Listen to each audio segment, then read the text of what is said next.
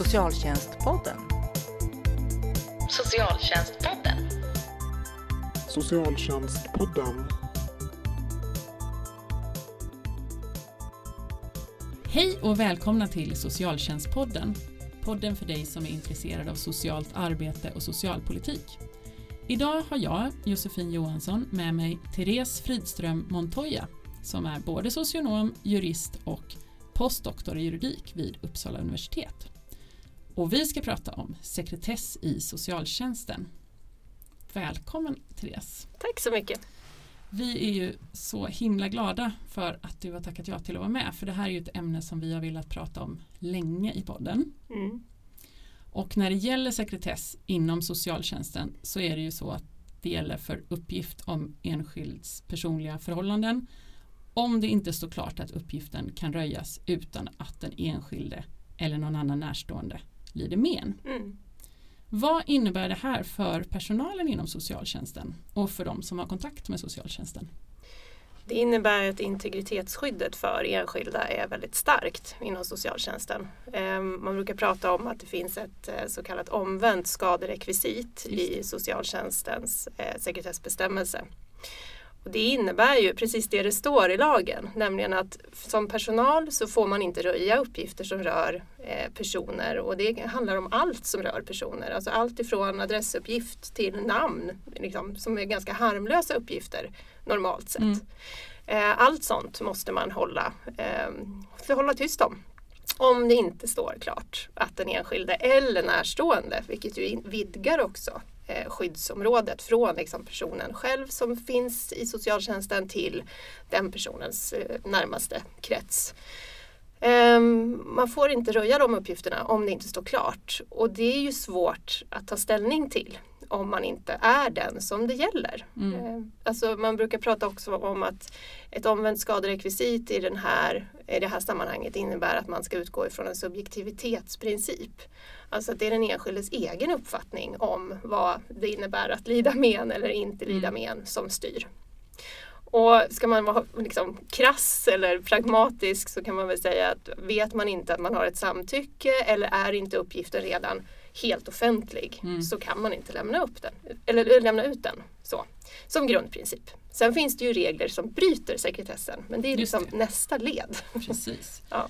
Um, och hur kommer det sig då att socialtjänsten har så här stark sekretess? Det är inte bara socialtjänsten. Det är ju en rad andra eh, verksamhetsområden i samhället också. Som hälso och sjukvård? Ja, precis. Eh, och det beror ju på att man, man värnar människors integritet. Eh, integriteten är viktig eh, i samhället. Och just i de här verksamheterna som har ett omvänt skaderekvisit så har man från lagstiftarens sida då tagit ställning till att det är känsliga uppgifter. Att man är aktuell inom socialtjänsten är en känslig uppgift för många människor. Mm. Och det ska man inte behöva skylta med offentligt eh, om det inte är så att eh, det finns skäl till det så att säga. Så, så om, man, om man har kontakt med socialtjänsten så ska man kunna känna sig trygg i att det man berättar och det som händer med en där, mm. det kan ingen ta reda på? på Nej, eh, som grundprincip. Som grundprincip. Ja, men mm. sen så finns det ju också undantag från det här. Eh, som vi kanske kommer att komma in på ja, om en liten stund. Men, men, grundprincipen är ju att det ska vara ett starkt integritetsskydd. Mm. Därför att man anser att det är viktigt. Det är ett ställningstagande som, som politikerna har tagit mm. helt enkelt. Och vi här på Akademikerförbundet SSR vi får ju ibland frågor om sekretess. Mm. Eh, och en av dem som jag har stött på det är om man är skyldig som socialsekreterare att anmäla brott om man får reda på det genom sitt arbete.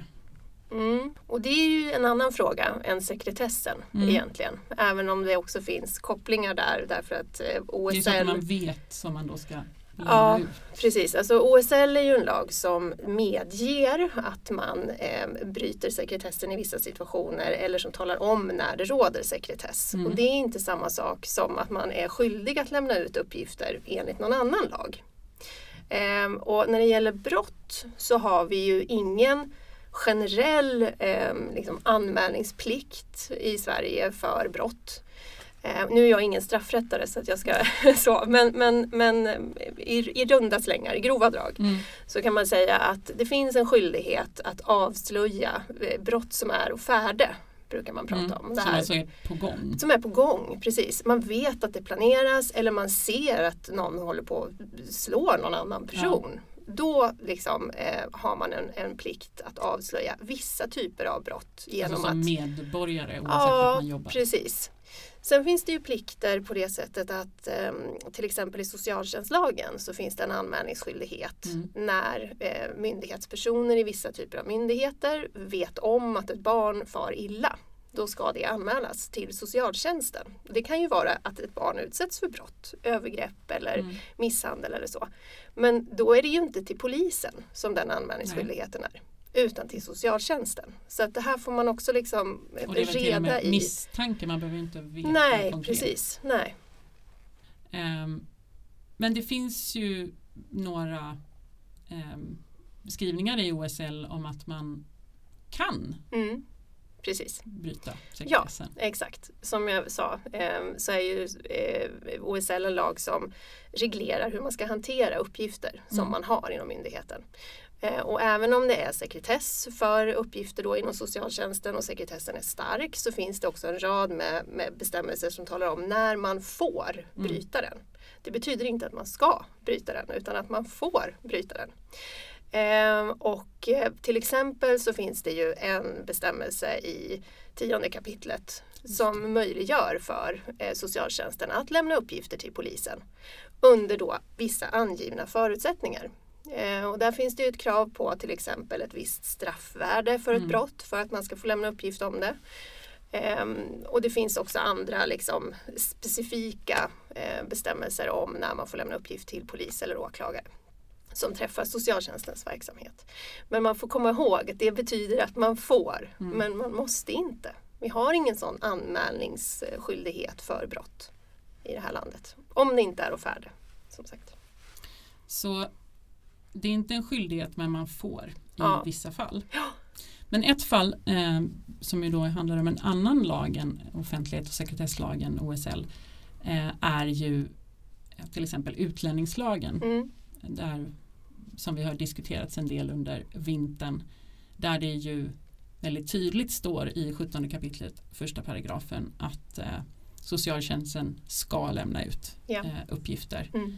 eh, och då gäller det ju en utlännings personliga förhållande ifall det är så att det behövs om man ska kunna avgöra rätten till uppehållstillstånd Mm. eller för att man ska kunna underlätta utvisning. Mm.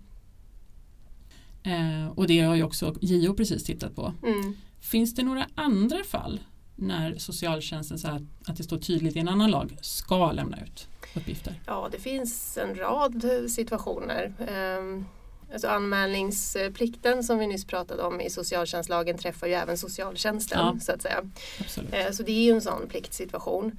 Eh, Sen så finns det ju uppgiftsskyldighet i föräldrabalken om det handlar om en vårdnadsutredning. Mm. Eh, Så ska man eh, bidra med vissa typer av uppgifter som en vårdnadsutredare kan behöva. Eh, Om jag inte missminner mig så har man skyldighet också att lämna ut uppgifter till frivården om det pågår en personutredning i samband med att någon ska dömas för brott.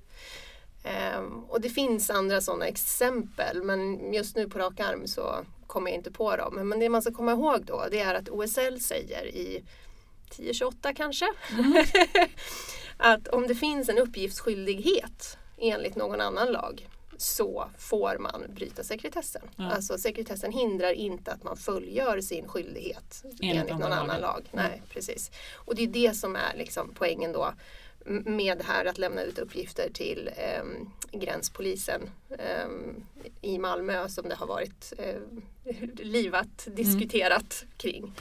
Eh, att det är inte OSL som säger att man ska lämna ut uppgiften utan det säger utlänningslagen Mm. och då hindrar inte sekretessen längre. Man kan inte stödja sig på sekretessen för att säga vi kan inte lämna ut det här.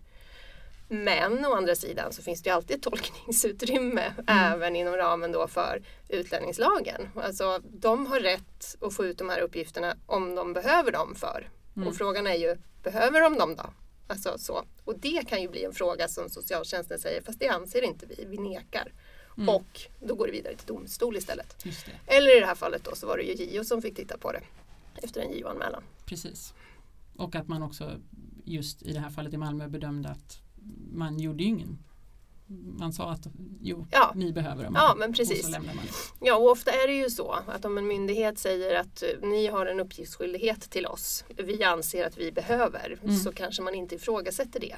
Eh, men den möjligheten rättsligt sett finns ju alltid liksom att säga att fast vi köper inte eran tolkning av den här bestämmelsen. Mm. Utan det, det får att prövas. Annan, att en domstol får ja, pröva. Precis. Behöver ni verkligen? Ja, exakt. Och behöver vi verkligen? Ja, exakt.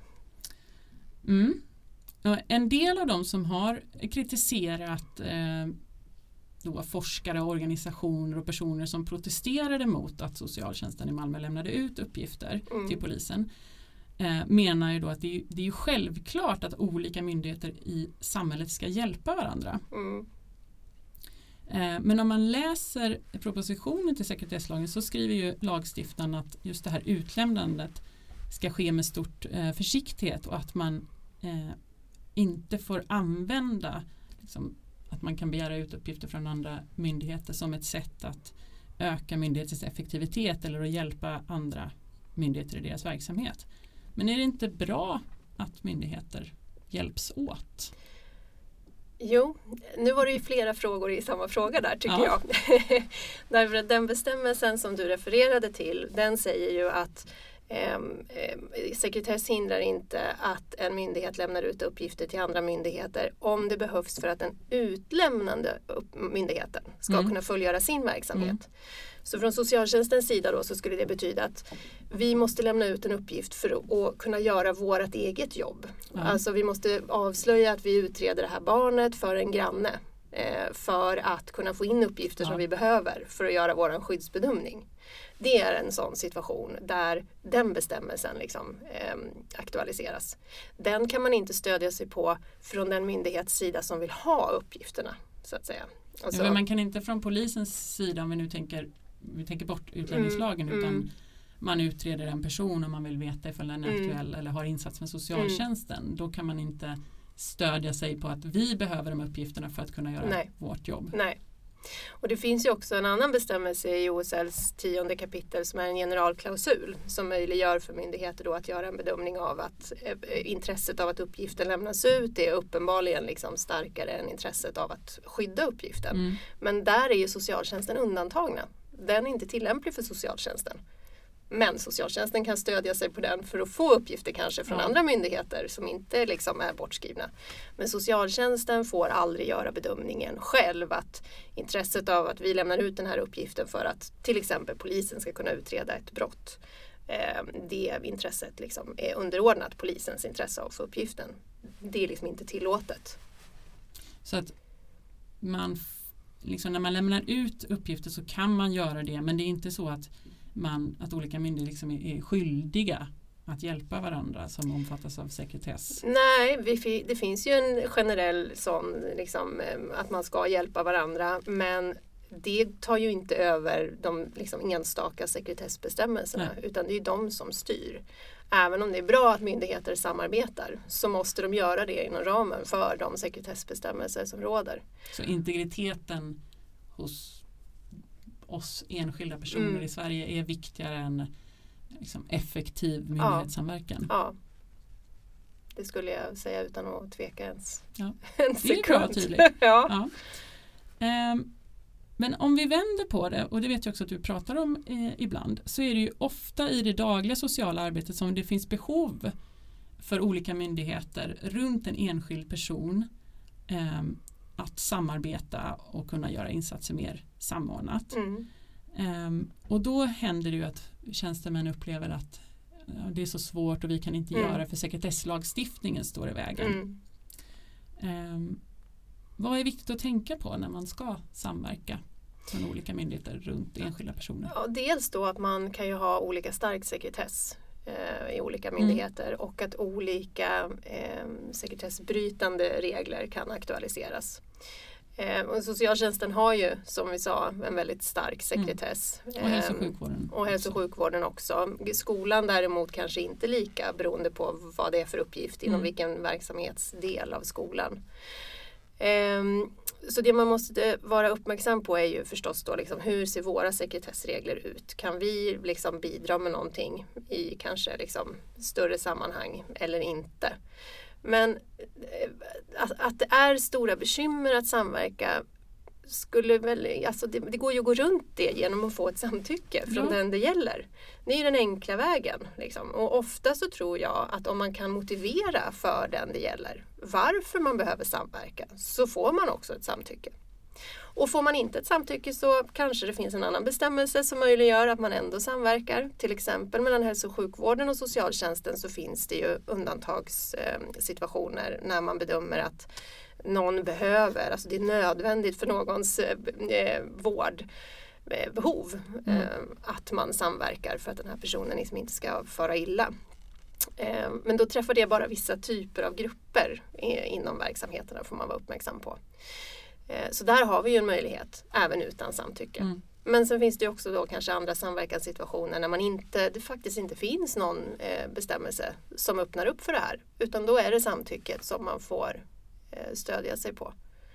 Och det är ju viktigt därför att alltså socialtjänstens verksamhet bygger ju på att man har en förtroendefull liksom, relation mm. med dem man jobbar med. Absolut. Det handlar ju om den här behandlingsalliansen eller vad man nu vill sätta för, för namn på det. Jag skulle själv inte vilja ha eh, en, en situation där en socialsekreterare som jag upplever försöker hjälpa mig gå, går bakom ryggen på mig inom mm. citationstecken och pratar med andra myndigheter och jag har inte blivit informerad. Alltså då skulle mitt, min tillit och mitt förtroende skulle raseras. Mm. Um, och det, jag tror att det är det man måste liksom försöka förstå. Eller liksom så. Det är inte våran, våran effektivitet som är viktig utan det viktiga är ju att vi kan faktiskt göra någonting bra eh, för och tillsammans med den här personen. Ehm. Och att den också är delaktig och vet ja, om vad det är såklart. vi pratar om. Ja. Mm. Man ska aldrig agera över huvudet på personer inom socialtjänstens verksamhet. Det är ju ganska tydligt redan i, i portalparagrafen ja. i socialtjänstlagen.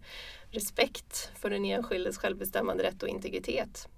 Punkt. Ja, precis. ja. Eh, men när man då gör ett, eh, om man då ska skriva ett samtycke med, med en person. Mm. Ehm, vi har ju många verksamheter som samverkar med varandra. Mm. Vad är viktigt att tänka på när man formulerar det? Jag tänker är viktigt både myndighet, från myndigheternas håll och också om man som enskild mm. skriver under ett mm. samtycke. Vad mm. ska man kolla liksom, finns där? Ja. Ehm, det viktiga är att det är så tydligt som möjligt. Mm. Så att man verkligen har klargjort för personen som det gäller eh, och kanske sig själv som myndighet. Var går gränserna för det här samtycket? Vad är det den här individen samtycker till nu? Mm. Är det ehm, just i förhållande till den här frågan som samtycke finns? Eller finns det ett samtycke i en, i en bredare bemärkelse? Ehm, ju tydligare och mer liksom konkret man kan vara desto bättre, tror jag för, både för den enskildes del men också för myndighetens del. För mm. man får ju ryggen fri så att säga eh, om man har varit tydlig. Men det gäller ju också att man verkligen förklarar det här för den som det gäller. Så att man inte liksom eh, är för fluffig i sina formuleringar eller för komplicerad i sina formuleringar så att personen inte förstår riktigt vad det är han eller hon skriver under på. Så det ska stå om vilka saker ja får man prata om ja, Ja, precis. Och med vem. Och med vem. Ja. Mm.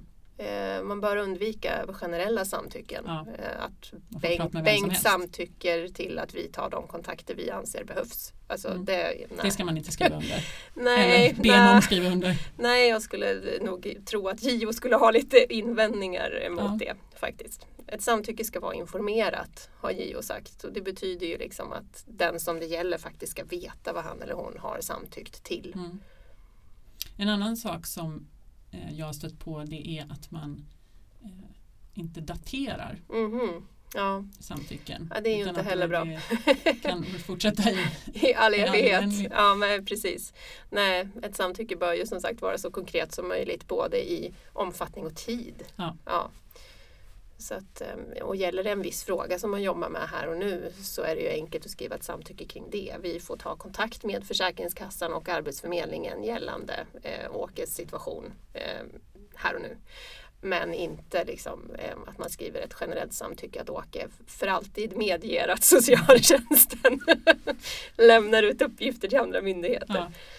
Nej, nu var jag lite raljerande ja. kanske men eh, eh för att bara vara övertydlig. Um, idag så kan ju verksamhet som regleras i socialtjänstlagen mm. ligga under andra nämnder och förvaltningar mm. än just att de heter socialförvaltningen eller socialnämnden. Mm. Omfattas de då ändå av socialtjänstsekretessen? Ja. Eh, OSL är skriven på det sättet att man talar om eh, vilka lagstiftningar, alltså ver verksamhet som bedrivs enligt vissa lagstiftningar faller in under OSL 26.1. Och det är en ganska lång uppräkning på vilka eh, lagar och eh, verksamheter som träffas av den här bestämmelsen. Så även till exempel Statens institutionsstyrelse eh, lyder under samma bestämmelse. Så det spelar ingen som helst roll vad förvaltningen heter. Nej. Utan är det verksamhet enligt socialtjänstlagen, LVU, LVM, LSS och andra lagstiftningar också så träffas det mm. av den här bestämmelsen. Då spelar det ingen roll att det står socialnämnden i lagen, nej. att man har en arbetsmarknadsnämnd. Ja, eller... nej, och det är ju ganska vanligt ju i många kommuner att man, man har inte en socialnämnd nej. utan man har en individ och familjenämnd och en eh, ungdoms och fritidsnämnd och en omsorgsnämnd och så vidare. Alltså, nämndorganisationen enligt kommunalregleringen är ju fri. Så att så länge man, man sköter uppgifterna enligt socialtjänstlagen så behöver man inte ha en social nämnd i, med, med, den titeln. Liksom. Bara man kan peka på att det är den här eller, eller de här nämnderna som eh, tar jobbet. Mm. Så man är liksom i lagens mening socialtjänst även om mm. man inte kallar sig det? Ja, precis. Eh, om man då som brukare eller som tjänsteman upptäcker att en anställd inom socialtjänsten har brutit mot OSL, mm. vad ska man göra då? Ja, ska är väl svårt att säga, men vad kan, kan man göra? Ja, alltså det är ju brottsligt att bryta mot sekretessen. Det är ju brott mot tystnadsplikt ja. och det kan man ju polisanmäla. Och det är väl typ det man kan göra så att säga. Um, annars så vet jag inte riktigt om du tänker på någonting annat. Nej, jag tänker mig vad man ja. Hur man gör eller vad, nej, men det är det ja. man ska eller det, det man kan göra. Ja, um, precis. Och eh, ja, nu har du sagt att du inte är någon straffrättare. Men, eh, men eh, vet du vad det är på straffskalan om man skulle fällas för brott mot tystnadsplikt? Ja, det beror på om det är, är grovt eller inte. Ja. och om det är uppsåtligt eller av oaktsamhet så ser ju straffskalan lite olika ut. Men det ingår fängelse och tror att det är fängelse upp till ett år för mm. normalbrottet. Men jag är inte säker. Mm. Jag är som sagt ingen straffrättare. Men det är, ja. ja, det är brottsligt. Det är brottsligt ja, helt enkelt. Precis. Eh, men då har vi på ett ganska kort och koncist sätt eh, gjort en liten snabb genomgång om vad som gäller mm. för sekretessen inom socialtjänsten. Ja. Och att den är stark för ja. att man ska känna sig trygg med det man berättar om mm, och tar upp eh, inom socialtjänsten. Ja. Eh, men att det finns några fall där man kan och några fall där man ska mm. lämna ut uppgifter. Ja, precis. Och det är viktigt att skilja på dem. Så precis. att man förstår skillnaden. Mm. Ja. Och nu för tiden är det ju väldigt eh, lätt om man är, funderar på någonting. Man kan ju bara googla alla ja. lagar och läsa igenom. Precis, vi jurister behövs snart inte längre. vi behöver er för att tolka det, är inte alltid nej. så tydligt och nej. klart. Nej. Men med det så avslutar vi det här avsnittet ja. av Socialtjänstpodden. Och tack, tack Therese för att ja. du var med. Om två veckor är vi tillbaka med den sista podden innan sommaren. Och då kommer författaren Susanna Alakoski vara med och berätta en spännande nyhet. Så tills dess så får du fortsätta tipsa dina kollegor, berätta vart de kan lyssna på oss och eh, tipsa oss om fler ämnen att ta upp. Tack för att du har lyssnat.